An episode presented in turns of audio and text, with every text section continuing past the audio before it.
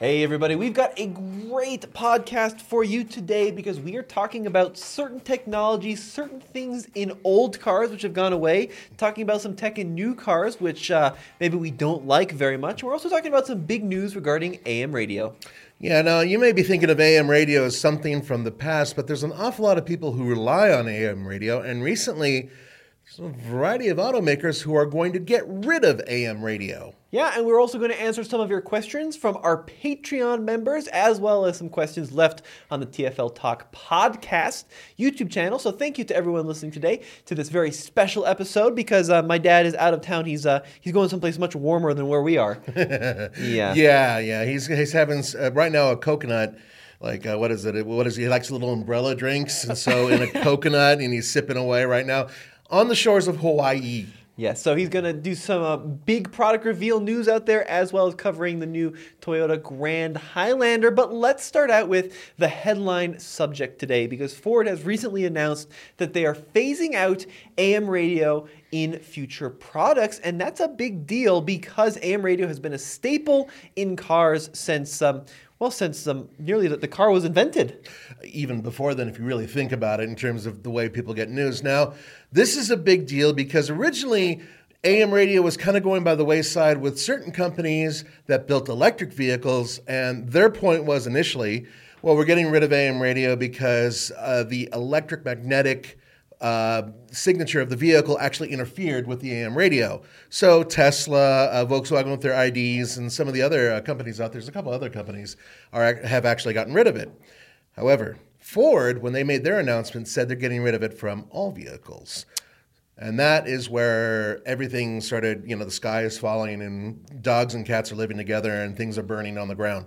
So we're going to dive into that a little bit. We're not going to go into the political ramifications really, but we're just going to talk about what the social ones are and also what AM radio is to some people. Yeah, so in a spokesperson to the Free Press, Ford says a majority of US AM stations, as well as a number of countries and automakers globally, are modernizing radio by offering internet streaming through mobile apps, FM digital, and satellite radio options. Mm. So Ford is saying that. Um, well, if you read between the lines, that, that AM is a dying breed. Yeah. And historically, we have seen that, right? Of course, um, for um, a long time, um, cars were only AM radio. Mm-hmm. Then there was the option for AM FM radio. That's right. Um, and then, of course, we saw the introduction of Sirius radio, XM radio, Sirius XM. But now we see a huge growth and popularity of streaming service Pandora, um, uh, Spotify, Apple Music, right, yep. coming onto the scene. And um, AM radio is still a very popular source for talk show um, radio. It is specifically conservative talk show radio, and that, mm. that is just a fact of the matter. That's not us bringing our politics, nah. but that's where a lot of the upset lies in this. Is that a lot of conservative talk show hosts still rely on AM to broadcast their stations to many listeners across the country, and it seems to be those folks that are particularly upset about this uh, switch. One of the things about AM radio, and it's been true since the advent of AM radio, is the fact that the signal strength, while not being as robust in local areas, spreads very thin and goes very far, and it can go through walls, and it is a popular thing for emergency services. So, right now, there's a big crisis going on for some people looking at this and saying, I am going to be losing certain types of talk radio. Oh, by the way, religious radio is very popular in AM. Mm. And, you know, political, you name it, all that stuff. Yeah, that's one side of it. But the other side of it is you're also losing the ability to reach out to a large group of people using a band. So that is a big question. Is there a way to fix that? Is there a way to perhaps have that piggyback on FM or something like that? And then later on in time, FM isn't the same type of signal strength through large walls, through uh, dunes, sand, snow, you name it. AM works a little bit better for that because it's just a different type of band. Anyway, regardless of all that, and regardless of the way you look at it, the question is is it a good idea to get rid of it from all vehicles? And it looks like that's the direction it's going. Well, yeah, and we'd love to hear your feedback. So be sure to leave us a comment in the YouTube um, um, comments below. Mm-hmm. We're also seeing, for example, this is a, a, headline that just came out on the Fox Business um, website. GOP reps urge Ford, Tesla, and other automakers to keep life-saving AM radios in new models. The question you have to ask yourself: Is it because they care about the the the, the potential for AM to be used as a way to transmit information, or are they saying that more because a lot of um, people that support the GOP are into AM radio? So we'll leave it at that. Let us know what you guys think in the comment section below. Mm-hmm. Certainly, um, we've seen it phase off in the past. As you mentioned, Nathan, um, Tesla, other manufacturers have said that the reason that they don't include it in their new EVs is due to interference things of that nature. Right. But now Ford is saying we're going to push it further than that and not include it in some new models. And considering the size of Ford, their footprint, and the fact that other automakers may jump on the same bandwagon, I mean, look, every single time you remove something from a vehicle, you can save a little bit of money. So perhaps removing the ability to get AM might be something that may benefit certain automakers financially, that is. Now, remember um, a while back, um, do you remember when TV across the United States lost the ability to um, receive stations over the air, right. and they went to cable only. Right. I remember when they shut off the over-the-air transmission. That was, I mean, uh, people were burning TVs in protest. I kid you not. I mean, they really were. Um, I, I, actually lived in an area where people were smashing TVs and trying to, you know, make an example of that and showing it. And I, I don't think it really did but, much good. Yeah, I think you know we've recovered as a society. Yes, yes. You know, and I think now uh, the, the the thing which I'm starting to see of is more people going towards streaming and more people my age not using cable TV at all, only going to Prime and Netflix and those kind of sources. Agreed. However, just like AM, having something that you can receive over the air, mm. even in the case of a major emergency where you're losing a lot of services, including electricity, if you have an old television or an old radio, being able to pick up that frequency to get emergency information is invaluable for some. And as such, I can see why some people are really against the idea of having to rely on cable networks and satellite networks. Now, I personally don't listen to any talk shows, regardless of the political spectrum, but um, the only reason I'm a little sad to see AM go is because we used to have this old Subaru that was AM only, 78, and um, there was one oldie station that plays in the Denver area. AM 1430. And, yeah, is that it? But they play almost no commercials. They play almost no hits either. But it's like if you want the C and the D sides of some of your greatest and most favorite artists, it was actually a really fun way to listen to new old actually, music. I take that. The mine, the one I'm talking about, is really, really old. It's like 1950s. Your, your dad's high school But it was anyway. The point is, is that uh, also a lot of sports people. A lot of sports goes through AM. Oh, interesting. Yeah, okay. and there's going to be a lot of people, including some of our staff here, who are going to be breaking things because of that. Uh, AM is the easiest, most efficient way to get various sports things, especially live sports. So that goes away too. Mm, there may be some people who are going to be upset about that. So let's talk about um, some questions we've had on Patreon. Absolutely. So if you are a big fan of the podcast, we can't do it without the support from our Patreon members, and it's of course linked in the um, uh, section below if you want to interact with us directly and uh, you know ask questions that we will talk about on air. Yeah. Um, but we have a question here um, at TFL podcast, I've always been intrigued by diesel vehicles, although I've never owned one. Mm. The maintenance has always kept me away from newer vehicles due to DEF and emissions. Do you have any suggestions for classic diesel cars that may not be as crazy for maintenance? Kind of funny. Someone uh, sitting next to me actually owned a Mercedes Benz that most definitely was diesel. I've only owned one diesel vehicle in my life, and it was expensive to fix, but it was also one of those things where you could get many, many, many, many miles out of it, and then the efficiency could be pretty impressive. The whole thing about the DEF issue, um, I don't really consider it to be that big of a deal. I mean, there, it's not that much money to keep the vehicle going unless you're, you know, a professional mm. who's driving 100,000 miles every three months or whatever. But on the other side of it, um, personally speaking, uh, th- there's plenty of old Mercedes, Volkswagens, even the ones that may have been cheating, um, uh, even BMWs, uh, mostly German cars actually, that uh, were diesels, but there was also an American car That was diesel for a little while, and I thought it was pretty good. Oh dear God. You remember the Chevy Cruze? Oh yes. They offered it not only with a diesel but a manual transmission. I thought you were going to go with the old like Oldsmobile 5.7 No, liter God, diesel. oh, no, no, no, no, no! I wouldn't do that to anybody. I had to live with something like that once. With the anyway, no, no, I'm talking about something a little bit more Yes, modern. yes. I mean that was a great little car for mileage. It was ridiculously efficient, and it was just a simple little four banger, you know. It just, but it did the job. Um, but I believe that was a European sourced Opel um, Mm. diesel, but I'm not 100% sure on that. So in my mind, you kind of have three eras of diesels. So you have the old diesels, which used mechanical injection, and that is to say, they essentially had a little pump bolted to the side of the engine that was not controlled by electricity whatsoever, and that pump would time the squirt of diesel into the combustion chamber um, on its own. And those diesels are very simple, very durable. Think like old Mercedes diesels. Then you have newer diesels, like early 2000s, that brought in electric um, uh, injection pumps, and you know were much more sophisticated, got much better efficiency, delivered much cleaner emissions, but didn't quite have the urea injection, the DEF injection that the new ones have. Right. And then the third generations of new diesels, which are all electronically controlled with the DEF injection and all that. Now, I love the the Gen One diesels, as I'm going to call them now, like the the 12 valve Cummins diesels, the um, old you know Isuzu Isuzu used to have diesels. Oh, yeah, yeah. Um, the old Mercedes, very simple. The issue with those is they're very, very dirty if you care about that kind of thing. And they're also typically extremely slow. So, like an old Mercedes diesel, even a turbo is going to be like a 12 to 15 second 0 to 60. Yeah, it is a real issue. Most vehicles that are diesel that have a turbocharger on them, unless they are modified, tend to be a little bit slower than your average internal combustion gas car. Right. But, But- there is a good era. I, I like that kind of middle ground where they brought some electronics into it. So Andre had like a very early 2000s Golf TDI. Yes, he Remember? loved that car. And he had um, 300,000 miles on the thing, never fixed it for any reason. I I mean, No, he probably really. should have fixed some of the things, but it just kept chugging. yep, yep. Um, so that those are good too.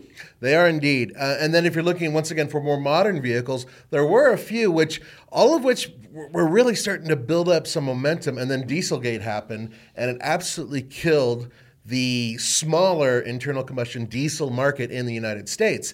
Uh, once again, General Motors with theirs. I believe um, Mazda was supposed to bring one out and brought it out for like half a year or something Yes. like that. It was, that was ridiculous. The ridiculous. CX5 diesel was around Yeah. for like six months. it was just and then gone. Uh, but and there were a couple others in that period, and those are really good because they were super efficient, very very clean. Even though they were chugging diesel, you used uh, low sulfur diesel, you know Shell or whatever you can get it, and those things were not puking out part- particulates like the old ones were, not at all. So very interesting cars, hard to find. Jetta diesels, you know, all of those. And once again, leading up to Dieselgate, once that hit, almost everything died. It's game over. Yeah. it's game over. So there you go. Some great options if you do want a diesel powered vehicle. Thank you for your question. Our next question comes from Travis about auto four wheel drive transfer cases in new trucks, Jeeps, and Broncos. Ah. So his question is um, for you or Tommy is if you could really put a stress test on one of these auto four wheel drive transfer cases. From my research, it seems most of these systems are controlled by a center electronic clutch that can somewhat easily slip in scenarios like deep sand, mud, recovering a stuck vehicle. As far as I can tell, only Ford has a solution at this time in the Raptor with its transfer case physically locking in any other mode than four wheel drive auto. All the other vehicles with auto four wheel drive will vary power in auto and provide 50 50 torque split with the center clutch electronically locked. Um, have you guys heard of this? So, what we're talking about is in a traditional four wheel drive, you've got two high, four high, four low. But a lot of the new systems now have an option for four wheel drive auto, which isn't simply black and white on or off. It'll actually send a little bit forward and back depending on the situation. Now, what has your experience been with these systems? There's a variety of different types of systems that are out there. Um, and the more primitive ones essentially would just send power to the front wheels. You know, they were a pickup truck or you know SUVs, and they'd send power to the front wheels when they detected slip. But it wasn't quite as easy as, say, a regular all-wheel drive system. There were a lot of moving parts that actually had to engage in order for that to happen. And in most cases, there was a clutch of some sort or clutches of some sort. But there are other ones that actually worked with vacuum systems, viscous coupling, whatnot.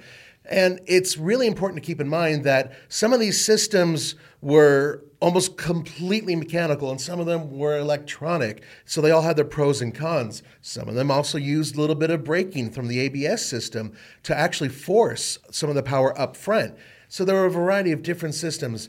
The best system in my mind is one some of the earlier, believe it or not, Subaru systems that were out there that were using, and other companies used them as well, viscous coupling. Uh, usually on manual older Subarus, say uh, you know mid 2000s, you know, to 2010, and so they worked great. They were just such a simple system. They were bulletproof. Um, other systems, the more technically advanced they become, the more questionable the, you know is whether or not they're actually working. And then of course regular four x four systems, which I would prefer as a truck person. And then I have the system on my um, my Hyundai, which it does the job, but it's reversed. Yeah. Front wheel drive and then sends power to the back. Bottom line is that all wheel drive systems are very different than the systems that are used on trucks where you are dialing in an all wheel drive setting, so to speak, or auto it's not really all wheel drive, and it's usually in my book not as quick to react. So, I mean, it, it's it's not like the old days. So um, one of the most famous all-wheel drive systems is a system called Haldex, right? Mm-hmm. And the way the Haldex system works is it was front-wheel drive until the computer detects a variation in wheel speed between the front wheels and the rear wheels. So essentially, the front wheels start slipping, and then something engages, and the rear wheels start moving. Um, now, that system, especially in the older like Audi TTs, right? Volvos too. Volvos exactly had a reputation for not being very good because you had to spin up the front wheels before you'd get the wheel speed transfer. The new systems, though, as you talked about, Travis, are going to be controlled via clutches in the center. Mm-hmm. And it's not quite as black and white as that because you might think when you put a, a new Silverado in a four wheel drive auto, it's rear wheel drive, then it slips and it's four wheel drive. Well, Andre just talked to the engineer in charge of that system. And what he said, and I didn't know this actually, is that the system is never fully engaged and it's never fully disengaged. So if you are accelerating at a stop, even in dry conditions, it's going to send power front and back cruising along, it's going to send power front and back. Now, it may not be 50 50, it may be 1090, 30 70, but it's always sending a little power forward and back. Now, the big deal on these systems, and I think what you'll find is they're known for being quite reliable. So, eh, when I first learned about them, I'm like, that's going to fail, that's going to break, because it's a clutch. And when I think of clutch, I think of wear.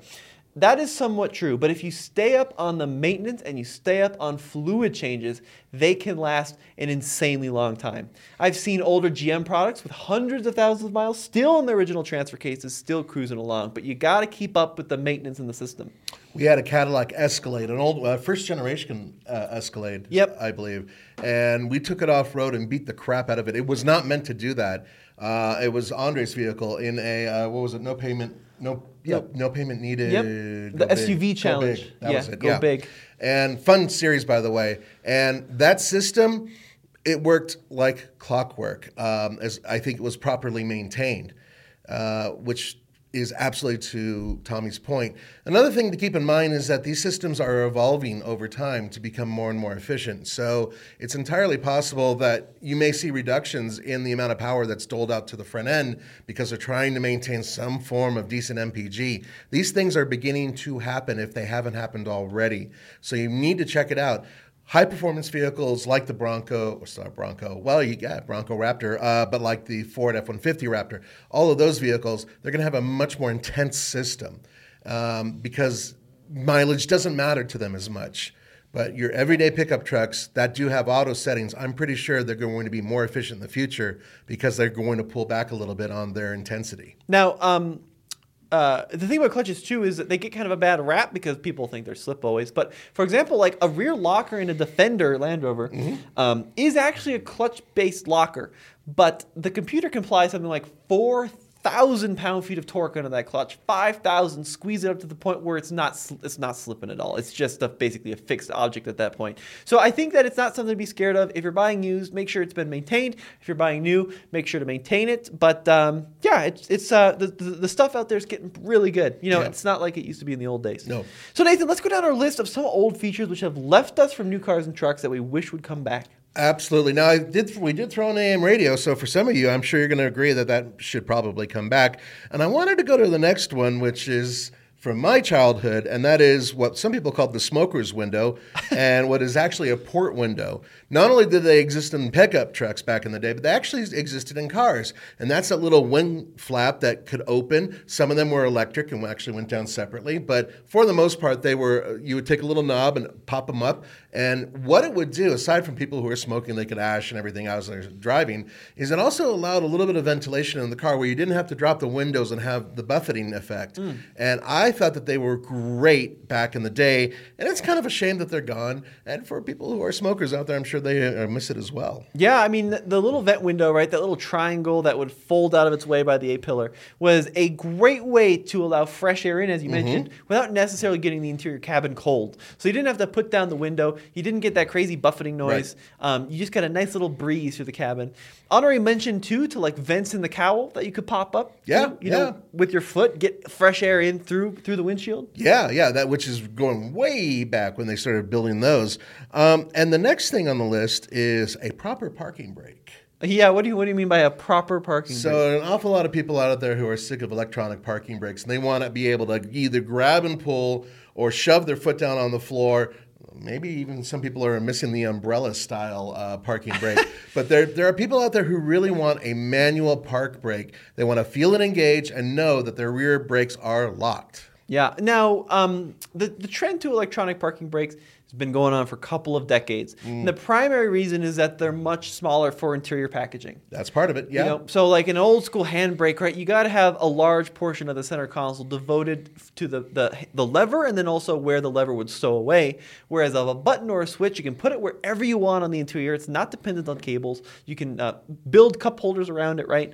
Um, and then it's also um, uh, something you can control with the computer. So. Uh, recently, in the last, I'd say like five, seven years, there was a gentleman that was run over by his Grand Cherokee, that Star Trek actor. That's right, yeah. Remember? And, he and played Chekov. Yeah, he had the, he thought he had his transmission in park, but it was in neutral, and then the vehicle rolled into him and crushed him. Yes, it did. So ever since that happened, we've seen a lot more um, involvement of the parking brake. So very few cars now with an electronic parking brake will actually let the vehicle roll with the door open. That is correct. You would have to actually apply your foot onto the brake in some cases to disengage. In other cases, the door itself will actually stop the car from moving. And in other cases, you have to have the car in drive, apply your foot onto the parking brake before that system will shut off. And finally, some of them, none of that will work. You actually have to physically turn off the parking brake and they will automatically engage when you shut the car off. That is where the trend is going. Now, um, some people, you know, dislike that, right? Because they want to maybe move in their parking spot, open the door, see where they're they're positioned. Mm-hmm. But I think in other ways it probably does save lives, right? Because people are forgetful; they forget to put their car in park. You open that door, that parking brake clicks on, prevents the car from rolling into the baby behind you or whatever it may be. Absolutely. And that goes right to our next one Hang on this list. Before we go to the next one, ah. we're going to take a quick ad break. Ah, ad break time. Quick ad break before we get into our next topic. We don't know what the ad is, so, so it'll be a surprise to us. But uh, here, we'll, we'll play it now. At Parker, our purpose is simple. We want to make the world a better place by working more efficiently, by using more sustainable practices by developing better technologies, we keep moving forward. With each new idea, innovation, and partnership, we're one step closer to fulfilling our purpose every single day. To find out more, visit parker.com/purpose. Parker, engineering your success.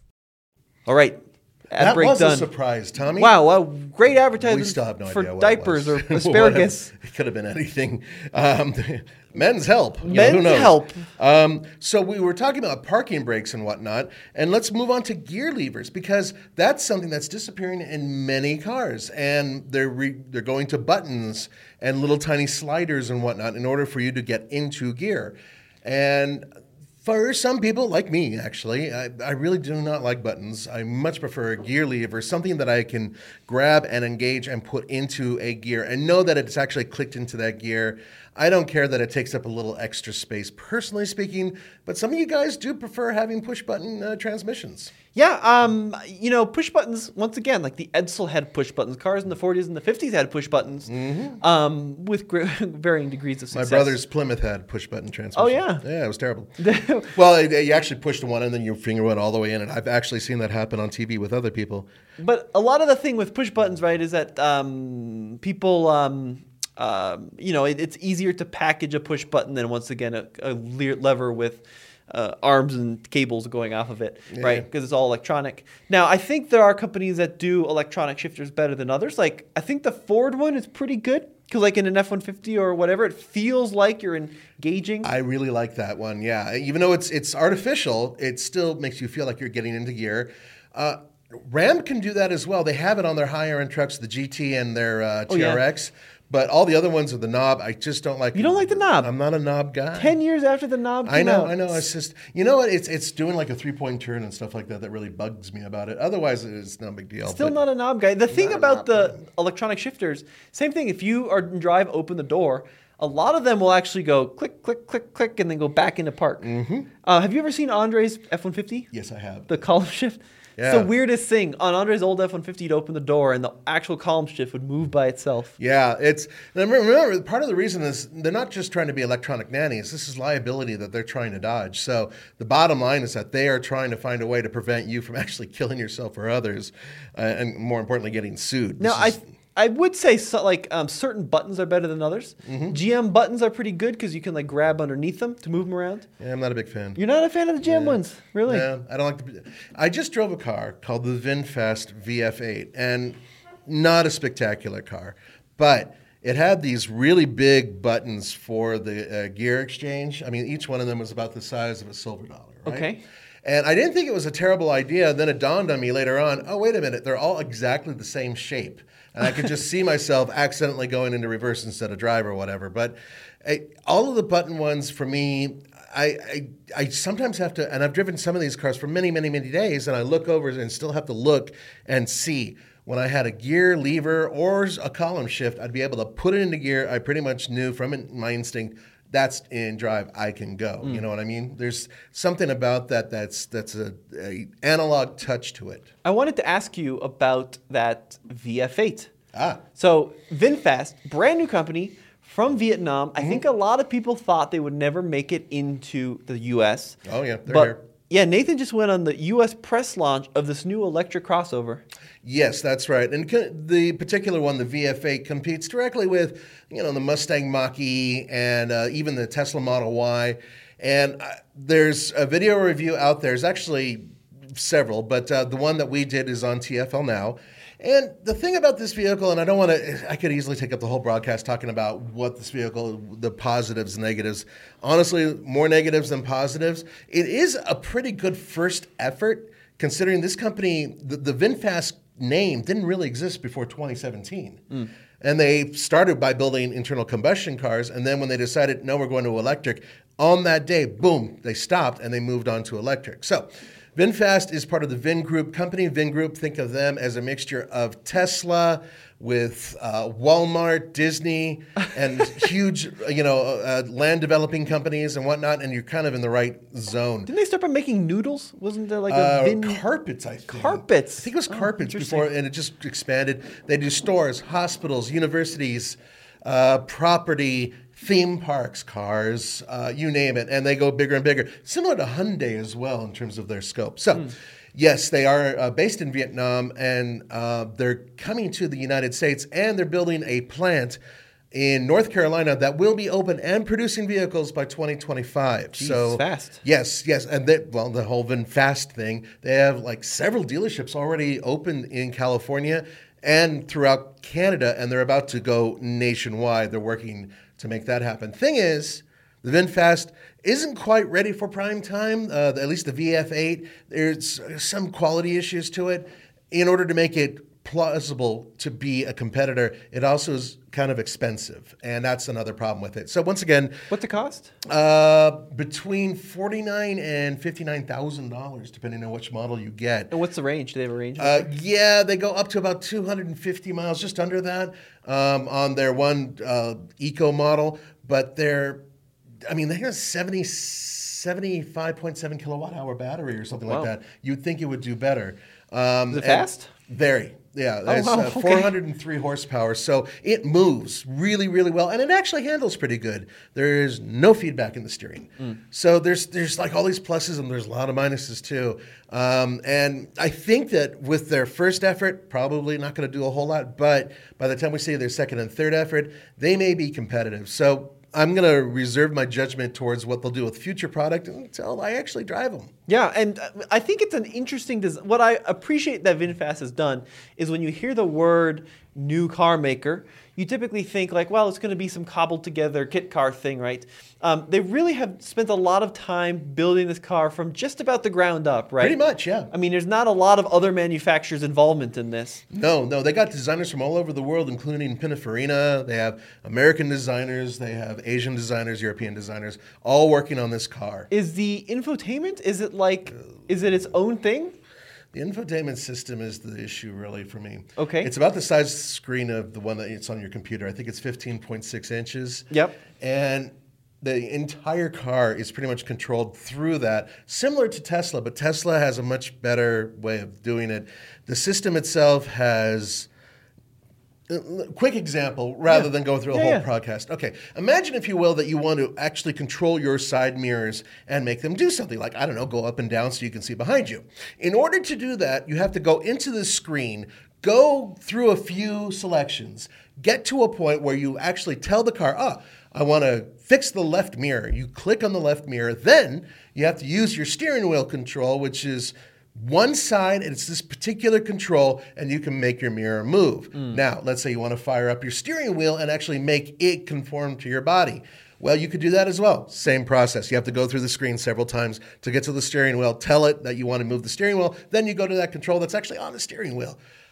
And again and again and again with that. And there are a million nannies yelling at you from this system. Wow. And we tried desperately as I was driving to shut them all down, and we still couldn't shut them all down the entire time we drove the car. However, uh, many of the issues that the car had, if you read old reports on it, uh, have been resolved. It is very powerful. We had no problem going under 50% power and maintaining full power. Um, and uh, handles good, uh, not top notch quality. Uh, I would say it's like early Tesla quality at best. Okay, interesting. Um, yeah, and there's there's just they have potential, but at the same time, there's an awful lot of people out there who immediately are just going like, yep, nope, no good. Right. And so I'm not going to throw it completely under the bus because for a first effort, I will give them credit, but that's about as far as I'll go with it. Okay, fair enough. Fair enough. So anyway, should we go to the Yeah, next? uh, let's keep going. Okay, so the next one is a cigarette lighter. Okay, so why why do you miss this in new cars? There are a lot of people out there who are smokers. I, I smoke cigars. I don't smoke them in cars, though. And um, back in the day, for those of you who don't know this, you could actually get this little device that you actually push in, and there's a round thing, a cylinder, and you would shove this thing into the cylinder, push a button on it, and then it would pop after about eh, 10 seconds or less. And then you would have this burning ember on the end of it that you could actually burn things with or light a cigar or a cigarette with, okay? Now, if you're not a smoker, you could use this for self defense. I've seen it in a movie. so I, I thought, you know, some people actually kind of miss that. And I think for the most part, unless you order certain specific vehicles, you can't get it anymore. Well, the other thing people like about the cigarette lighter is that you can use them for power. You Yep. know, if you just want to power, you know, your phone or whatever, a tablet or, or radar detector or whatever, you could plug into the cigarette lighter, the, the, the receptacle, and then use that 12 volt for power. Which is they still have them in vehicles, but there's no longer the, cigarette the cigarette, yeah, that that component to it. So it's uh, some people miss it. You know, I actually fixed a car using that. Did I kid you? you? I kid you not. I had to. Um, I had to resolder something. This is a long time ago, and I had to try to fix a connection on my old Camaro because something was wrong with the fuel injection and it was frayed. The wiring was frayed. So I had a loom of uh, solder that a friend gave me, but I didn't have a soldering iron. So I used the cigarette uh, um, uh, lighter as a. Um, Oh, as a soldering iron. Yeah, as a soldering Wow. iron. It, it, it worked horribly, but it worked. so I could say honestly, you can use it for auto repair. Let's move on to the next one though, which is something I think you're gonna like. Okay. Power antenna. This is a terrible choice, Nathan. Yes, you love that. Hey, so power antennas, right? You could, um, uh, you put them up and down with the radio on and off. You'd have to put them down before going to the car wash Oh, or yeah. they break.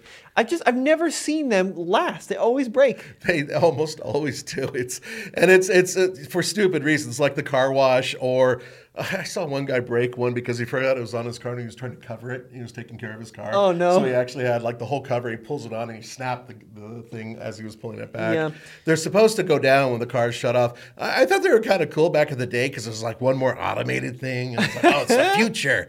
But you know, some people might miss that. So nowadays antennas are like in the little shark fin or they're in, built into the windshield. Now the windshield one I thought was cool until I had one break, uh, like the Uh, windshield, and then mm-hmm. it was so expensive to fix. Yeah, that's right. It absolutely bump up the price of your windshield. That and also heating elements and windshields Yep, and all that. same thing. Yeah. So the next one on here, uh, because how far are we going to go with powered antennas, is door handles. Oh geez. They're starting to disappear. They're becoming flaps and ejecting paddles and stuff. But a good old fashioned door handle that you actually reach in and you pull up on or pull to the side or push a button and it actually activates mechanical components that opens your door. Those have been around for 100 years. And now they're getting rid of them because it's better to have a bunch of servos kick in Yeah. when you pull a lifeless paddle or something. Right. And I really, that is something truly I miss. Uh, door panels are going to be sad when they're all gone. Well, and the thing is, you have like a couple different types. You have like the the ones that pop out on the outside. Mm-hmm. You've got the buttons. You've got the ones that look like handles but are actually just hiding a button. Yeah, a paddle ins- Um, or a thing inside. Yeah. And then on the inside, you've got all sorts of buttons and, and other versions. Now, um, on the inside, you typically have to have a mechanical override too, right? Just in case there's a failure. Now, I think the reason that we're moving toward electronic door handles is probably cost. I think, you know, an old school, fully mechanical system, you need a lot of extra linkages and levers to have the door locks operate. I would agree, but the odd part is, in order to have the safety precautions that the door will open if you lose power, You still you still have mechanical, you know, this little tiny hidden That's true. flap that you have to still open and it still will unlock the door. So I, it's I, I've heard that argument before, and also another one is that uh, it prevents the doors from opening up into people as they're walking by or Okay. riding by on a bike or something, or opening the doors into traffic, and I get that as well. However, I have these things called eyes.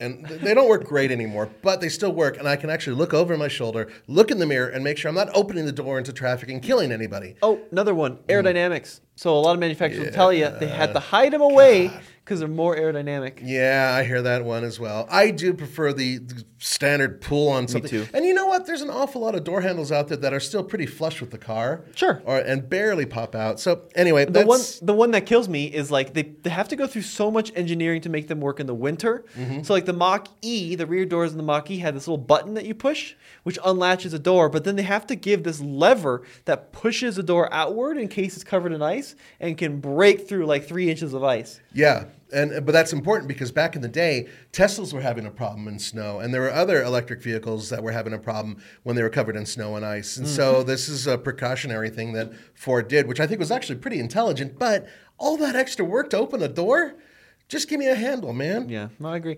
Um, the next one is CD and tape players. So you miss CD and tape players. I don't necessarily. I know old people who do though. you know the last vehicle that I know of that has a CD player? What? I, you got to guess this. We just had one. Oh, the Lexus GX. That's exactly it. still had a CD it still has a CD player, and and Lexus was the last automaker or name brand, I should say, to lose uh, cassette players too. the tape player. That's right. They had a tape player, and they were the last ones to have the tape player. And back in my day, everybody had tape players, and then everybody had CD players and all that stuff. And I get it. You know, there's plenty of reasons to not like them, but it is something that some people really do prefer still having. If they have that old CD that they want to play and they don't want to rip it and put it on their phone or whatever. I, there's some people who still want a CD player. Now, the thing about um, the the tape player, which I liked, especially in the modern era, is if you're shopping for a used car, right? Um, new cars have Bluetooth audio, which is great. You can stream your music. Um, go back a few years ago, bef- after they lost the tape player, only CD. If you don't have an aux port and you have a CD player, no way to really listen to your radio. You're absolutely right. Without a Bluetooth transmitter. Whereas if you have a tape player, you can use a little adapter. I, which I've done before. And I love I've- that adapter. Yeah, yeah, and those things work great. Uh, I mean, well, great is you know they work, I should say, but um, you're, absolutely right. But fortunately, it is easy. There's like FM things that you can do where you pull the cable out and shove it in there, and you can actually go have your Bluetooth, you know, back, piggyback on FM. I've done that as well. Uh, but yeah, some people still you know miss the, having the ability to use their old CDs. And you know, I got to be honest with you, I probably have three, maybe 400 CDs. Yeah, you do. Yeah, I got like these massive uh, notebooks full of CDs. Both my wife and I have combined. It's uh, if you stack them up, it's about this high. These giant, this high meaning three feet high. If you're not watching, um, uh, of just CDs, and I don't know what the hell to do with them. I just I got a gazillion of them. So The yeah. one thing I will say though is like um, a tape player from 1980 and a tape from 1980 will still probably work, whereas a phone from nowadays and a phone from 40 years from now probably not going to work. that's a really good point. Now, Nathan, before we keep going, let's take one more quick pause for one more ad break, and then we come back. We'll finish up the list. Gotcha. And we're back. All right. So next on the list, um, do you have anybody else, by the way, from our uh, Patreon that you wanted to read? Oh out? yeah, uh, read off the next one on the list, then Okay. I'll find some more here. Manual transmissions. Manual transmissions. Now we can't officially say because there, they, they, there's no embargo on this that Toyota is keeping the manual transmission at least this upcoming year for their upcoming new Tacoma. It's already been announced. They've already shown the picture of the three pedals, meaning that there are still two pickup trucks that will have manual transmissions at least for the foreseeable future. The other one being the Jeep Gladiator. But otherwise, if you're looking at cars that have manual transmissions, the list is mighty small. Yeah, that's a good point. Now, um, I read a story recently that we actually have gone up in manual transmission A little bit. rate for like the first time in 50 years. Yeah. it went from like two percent to like 2.5 or something. Mm-hmm. Um, but uh, it's one of those things where people mm, people love manual transmissions, but then so few people actually go out and put their hard-earned money on a new one that the automakers are having a hard time kind of justifying it. That's right. Now, the one of the automakers that actually went and added after they subtracted was uh, Mini. Mini actually brought in a couple of their models that uh, they ixnayed the manual transmission on, and they brought them back. And you can see that story on TFLcar.com. Um, there are other companies that are only doing one car as a manual transmission. A really good example of that would be Ford. It's just their Mustang. It's the only thing that. Ha- well, no, no, no. I take that back. The Bronco has a manual Bronco. transmission. Yeah, they still well. have it. Yes, they do. So they have that, and then you go to Chevrolet. Well, they're going to get rid of the Camaro soon. The Corvette does not have a manual transmission, so I think you can do the math there. Not a whole lot going on. Their new Colorado does not have any option for uh, manual transmission, and the list kind of expands and contracts from there. So the good news is, once again, we're actually a little bit on the upswing, and I think part of that has to do with the fact that some people out there, millennials and whatnot, once they get a taste of a manual transmission and realize how much fun it is, and they really are fun, and the direct control and the connection you get with the car, they think to themselves, hell yeah, I want to do this. Also, it's a great security device. What do you think of this new discussion of uh, like what Toyota's been playing around with? Oh, yeah, yeah. Manual transmission in an electric car. Or a hybrid. Or a hybrid, Yeah, yep. yeah. I think that's fantastic. I think it'd be a lot of fun. I think what Toyota's looking at right now is keeping the fun in the game. Because no matter how much fun a Corvette is, in my mind, it'll be a lot more fun if you could actually row through your own gears.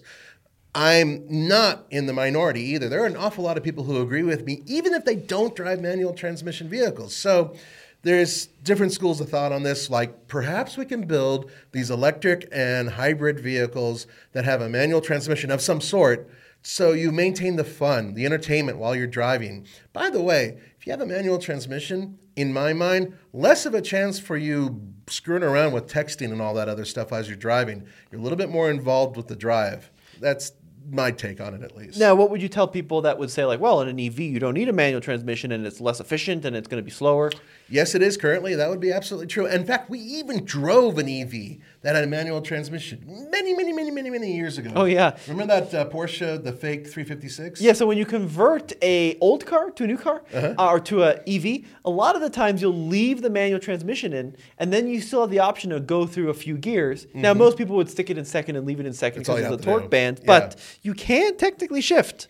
which is what we did with this really old one. And then later on, of course, with uh, Jeep Wrangler, that uh, we've driven several versions of it now. Of the Magneto, and that has a manual transmission and it's electric. It's doable. Uh, perhaps they'll reinvent the way the system works, but I really do like the idea of them looking at it at, at the very least. Yep. Uh, let's bounce up to the next one. This is a real quick one. I got one more question for you. Ah. Go for it. From Patreon. Um, I'm going to screw up your name. I'm sorry. It's Ogden Ivanovic. Um, says, Hey, somewhat unrelated question. I don't hear you often comment on sports. I know Nathan loves NFL. Are you maybe watching and supporting Denver Nuggets in NBA playoffs? I'm not. I'm not a Nuggets fan really, but my kids are. My kids are, and they're totally supporting them. Even my wife supporting them 100%. Me, no. You a Lakers fan? Yeah, I grew up in LA, so I have to be a Lakers fan. It's required by law. Um, but but uh, we do follow a lot of other sports at TFL. We have one guy who is a diehard Avalanche fan, and then we have another guy who anything from Philadelphia is well, uh, another guy. I don't know how to cloak his name. Alex, our man Alex. He is 100% Philly to the core. So if it's Philly, he he follows them. Uh, yeah, very much so. Yeah, and uh, yeah, we have plenty of baseball fans, and I think there's even a lacrosse fan running around. Uh, Tommy, I think you're probably into what um, underwater basket weaving, or Yeah, something boring. yeah, you're exactly. Really, you're not into sports that much. Yeah, big into crochet. Um, so a, a comment. We have another question for you. This is from the TFL Talk podcast a couple weeks ago. Nathan, what do you think of the Chrysler Pacifica versus the Toyota Sienna and Honda Odyssey? That's a really good question, and I've been lucky enough to drive all of the new ones recently, and I'm going to tell you right now, in terms of a bargain for what you get for the tech, the Toyota Sienna with all-wheel drive is the way to go.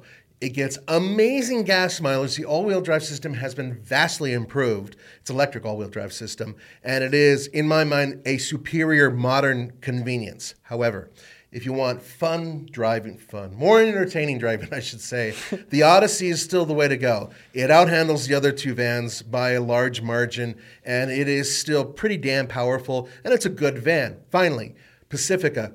There are more choices with the Pacifica than anything else. You can get all-wheel drive, you can get front-wheel drive, you can also get the hybrid, and the hybrid is very efficient. Unfortunately, they do not offer an all-wheel drive one, and you lose a little bit of seating because of where the battery location is. Uh, so there's not quite as utilitarian as perhaps the competition. However, I like the Pacifica's presentation, but I think they're a little overpriced. My choice, if you ask me right now, and if I had grandkids, I guess I could say at my age now, uh, if I had other children to worry about, I would probably choose the Sienna. Sienna's all-wheel drive. Sienna at the Yeah. top, huh? I don't like the way it looks, but I like the way it's built. Yeah, it's really well packaged too. That's Yeah. right. I would go for Pacifica because of Stow and Go. I love Stow, and Go Go. is really good to have, and it's just a, it's a shame that the uh, the hybrid. Hybrid. doesn't do that because of once again the batteries. But the regular Stow and Go, which they they perfected, is fantastic because you really get a flat load floor, and you can put so much stuff in that vehicle. I mean, those seats, I don't know what kind of physics defying magic they've accomplished, but those seats just disappear. Completely. They're completely gone. Yeah, I mean there is a bit of you know you have to do a, lot, a little bit of yoga and some stretching in order to actually get these seats to go in there. But once you do, it's quite good. Uh, but you know, with every positive, there's a negative. The one thing that Chrysler did, or Chrysler, I should say, um, Stellantis, I suppose, uh, they actually with Stow and Go still were able to maintain all-wheel drive. Now this is something they couldn't do at first. The first generation of Stow and Go, they had to lose their all-wheel drive option. The newer ones, they have that, and the all-wheel drive system works fine. That's good. Yeah, Yeah. it's fine. All right, Nathan, let's keep going with our list. All right, we're almost done.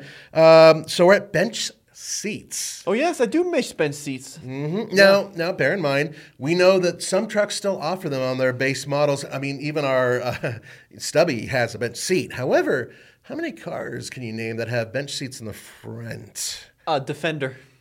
That's about That's it. it. isn't Yeah, which is so I- funny. Yeah, But yeah. Defender, I mean, uh, what's cool about bench seats is it's a good way to fit more people in the same amount of room. Right, right. And for your younger people out there, there are other things you can do with a bench seat. Just saying. Um, but no, the reality is, is that bench seats. The one negative is that everybody is kind of constrained by the tallest or the shortest person. So let's say you have a really short driver and you're a very tall person trying to sit in the front seat. Life ain't so good. Now I know they had split bench seats. That's kind of cheating because yes, okay, you you know two different seats move two different ways, but that's no longer really a bench seat in my book. A bench seat is one solid thing, right? I never thought about the short driver in the bench seat. Yeah, that I- pretty my funny. sister is basically a dwarf, and in order for me to ride with her in old cars in the day, I basically had to sit uh, cross-legged. it was horrible. Oh, no. Yeah, she was tiny. Um, so anyway, uh, the bench seats. Some people are, are missing them, and I agree. Something that Roman and I miss. I don't know about you though. Pop-up headlights. Well, they're cool, They're right? cool. Hideaway headlights, and, and they were big in the states in the 70s and 80s because um, we had regulation on high how how high off the ground headlights had to be. Right. So like a lot of Japanese cars had them, and they just looked really badass. They were really bad, really bad for aerodynamics, Yeah, when they popped up, they were pretty awful. and they also broke. yeah. Um, but that was such a cool thing to have like change the look of your car by turning the lights on. Exactly. And if a car looks cool with the headlights up and down, that's a plus. But if they do a really cool dance to open the lights and close the lights, even better. And for those of you who don't know what an Opel GT is, I highly re- recommend looking it up. They were not fast, but they had the coolest flip sideways lights you've ever seen, and they were like baby Corvettes. And then, of course, Corvettes have the some of the uh, like the one that um, The C4, has. yeah. just like a back double flip in order to open them. I think is the coolest thing ever. Yeah, I'm not super practical, but I agree. It would be cool to see a modern interpretation, see how some of these creative designers can maybe get involved and come up with cool ways to bring that idea back because it was pretty neat. It was indeed. Now, this next one, your buddy Brendan came up with, and I agree that this is something that some people are going to miss or have missed. What do we got? Hood ornaments. Oh, geez. Now, bear in mind that they still kind of exist, you, but they're flat. And what he's referring to are the ones that stand up. And I can only think of one manufacturer that actually has one. A Rolls Royce? I don't even know. Well, Rolls Royce does have one, but also Maybach. Oh yeah. Yeah, theirs sits up proud and huge. Uh, Rolls Royce, you're absolutely right. They still do. And I don't know. I think Bentley does too. I don't know. Uh, So Rolls Royce does something interesting where it retracts into the big issue with hood ornaments is that if you hit a pedestrian, they end up with a hood ornament on their forehead. Or they steal the thing and run away after they've been impaled. Other good, other good point. Right. Um, on the on the Rolls Royce, any sense of movement and the thing sucks down into the car. It's actually really cool. at like 100 miles an hour. It goes whoop. Um, which I think is people thought it was only for theft prevention. I think a lot of it was down to safety. Mm-hmm. Uh, but yeah, it's a thing that really distinguished a car out on the road. Yeah, and uh, I mean, I grew up with my dad's caddies and Lincolns and whatnot with a big proud ornament, you know, standing up on the hood. And eh, Mercedes and whatnot had them, and it was, they were kind of cool, I guess. And some people do miss them. Eh, you know, for me, it's just like I, I can recognize an old car versus a new car based on the hood ornament, but Yeah. that's easy enough. And the final thing I had on my list, at least, Yep. real tailpipes, Real tailpipes. functional ones. Okay. if you think about it, certain German companies, and there's actually some other ones, Yes. are getting rid of them or putting fake ones on their cars. Yes. Audi, we're looking at you. Big thing now. Really, really big thing to really put fake tailpipes. I cannot stand it. Just put a piece of plastic on it and say done. Yeah. But don't make a fake one. And I mean, actually round little things right there, and there's actually nothing there. yeah, it's pretty horrible. It is truly horrible. So I personally, you know, it's like if you're not going to go real and have big ones sticking out, which you know still kind of emotes power, or if you're an electric vehicle, then just don't don't do it. Just don't put out a fake one, please. Stop. Yeah. Stop it, guys. Yeah, Thank it you. does look bad. I agree, Mm. and I think we're gonna look back at this once we go to EV. They're gonna be like, "Wow, that was a terrible era." Yeah, that was a really bad idea. Fake tailpipe era. hmm And it's, it's happening right now. So keep that in mind. Almost every Volkswagen you look at, with the exception of like a GTI or the GLI or whatnot, Yeah. almost all of those also have fake pipes. That's or, true. Or like a plastic cutout that looks like a an exhaust thing and it's not. It's not. Mm-hmm. Well, guys, let us know what you think of our list. Do you have one more, a bonus on there? I well, that was the bonus Oh. actually, but there well there is one more. Okay, I don't want to be cruise control. For Andre. so I okay, so he Andre's not here to yell. Um, Andre's uh, truck that is brand spanking new doesn't have cruise control on Uh, it. how could they not have cruise I control on a brand know. new truck? How could you not make it standard for a thing that starts in the thirty thousand dollars zone? Oh, it's just insane. So yeah, some cars don't come with cruise control. I mean, this, what is this? 1983? I mean, come on. Yeah. So yeah, um, that actually is something that some people are going to be irritated by. Andre is reminded by it daily, and I'm thrilled because I just thrive on human misery sometimes. Well, folks, let us know what you think in the comments section below. Thank you for listening to another podcast episode here at TFL Talk, and we'll be back next week. We certainly will. Take care, guys. Thanks for watching or listening.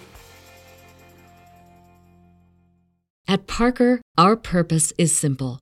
We want to make the world a better place by working more efficiently, by using more sustainable practices, by developing better technologies. We keep moving forward. With each new idea, innovation, and partnership, we're one step closer to fulfilling our purpose every single day. To find out more, visit parker.com/purpose. Parker, engineering your success.